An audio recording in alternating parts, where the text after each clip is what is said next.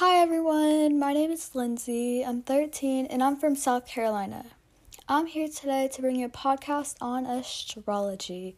This podcast is for my passion project in school. A passion project is where you pursue a talent slash interest about something you enjoy doing, generally outside of your usual career path. I chose astrology as my topic because I find it very interesting and it's lots of fun to check my horoscope every now and then. Have you ever gazed up at the night sky studying the stars? If you take time to think about it, most of those stars are the same stars people looked at a thousand years ago. You may remember learning in school about people in the olden days who used those stars for guidance as they traveled. But did you know they're also used by some people to predict the future or even personalities of people just by how the planets and stars are arranged at that time or when the person was born?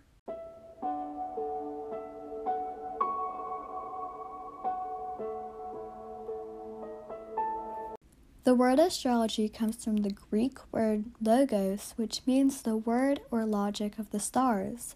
Astrology is a type of divination that originated from Greek and Roman cultures and has been used for millennia. This ancient practice uses the stars and planets to predict events in the near and distant future.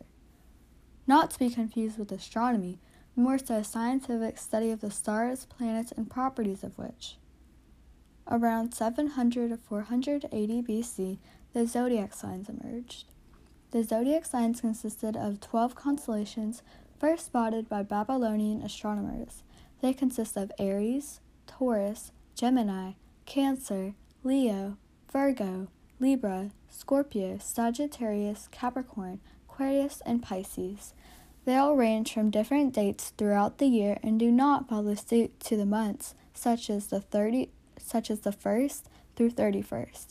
All of the signs also have specific characteristics that are associated with each of their zodiac signs.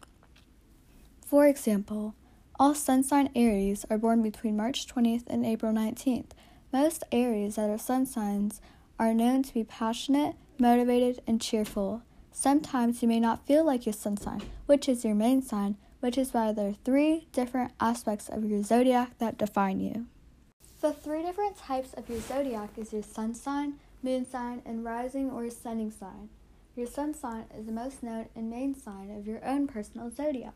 To find your sun sign, simply know the month and day of your birth. For example, if you were born on May 31st, then bam, your sun sign is Gemini. Your sun sign represents the core of your personality. So if you put this into astrological talk, as the sun is the center of our solar system, is also the center of everyone's natal chart, which is why it represents the core of you. Next, we get into your moon sign.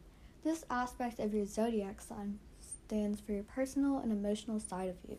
To figure out your moon sign, you must know your birth date and exact time you were born. And finally, we get into your rising, also known as ascendant sign. Your ascendant sign represents your outer self, or, for example, when you first meet someone, the version of how they see you is all from your rising sign. You can think of your rising sign as a representation of your external self. You may be thinking, wait, what does it mean if my sun sign is Virgo, my moon sign is Sagittarius, and my rising sign is Aries? How do they all affect me? For example, if your sun sign is Virgo, that means you take on the, qual- the core qualities of a Virgo, so you'd be very logical. And according to the site Astrostyle, because your moon sign is a Sagittarius, emotional side of you will be philosophical. Rising sign of Aries, you are direct and probably very competitive. All of this is determined by where and when you were born. If the moon was passing over the constellation Sagittarius as you were born, that is exactly why your moon sign is in that zodiac. And if the sun was passing over the Virgo constellation as you were born, that's why your sun sign is Virgo. Again, with all this talk on zodiac signs, why does it matter? Isn't it all just fake? Well, to answer your question, it is simply because astrologers and astrology lovers alike have used the stars to predict events or use horoscopes and has been proven far too many times correct to be admitted as entirely false altogether. Believing in astrology is almost like being a Christian. It's a religion in its own way. Astrology and horoscopes often get a bad rap because of how many people in the news industry make up fake horoscopes for people, which of course end up being false. If you're really looking into astrology, you may want to give an expert a shot. They'll make sure to give you the facts, although it may be quite pricey. Because astrology is similar to a religion, like how you can't just pray to get rich, you cannot just use astrology to plan out your entire life. Now we can get into the planets' influences. A few that you already know are the moon and the sun. The sun, as you know, influences our core being, whilst the moon deals with our emotional side. According to the article Astrology for Dummies, Mercury influences communication and reason, whilst Venus deals with love and beauty. Mars impacts aggression, and Jupiter impacts your luck and optimism. Saturn influences pessimism and restriction, and Uranus impacts centrism and rebellion. Neptune impacts dreams and imagination. Finally, Pluto affects power and obsession. The North Node and South Node may not be planets, but they can still affect you and be part of your natal chart. The nodes are important because they orbit the moon. The North Node is about your potential, while the South Node is about your deeds and past lives.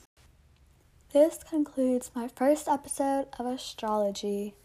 Now that you know the basics of the three aspects of your sign, why astrology isn't just dismissed as false, and the planet's influences, I would like to give out shout out to my ELA teacher, Miss Gallert, for assigning us this fun assignment, and another shout out to the app Anchor for letting me create this podcast.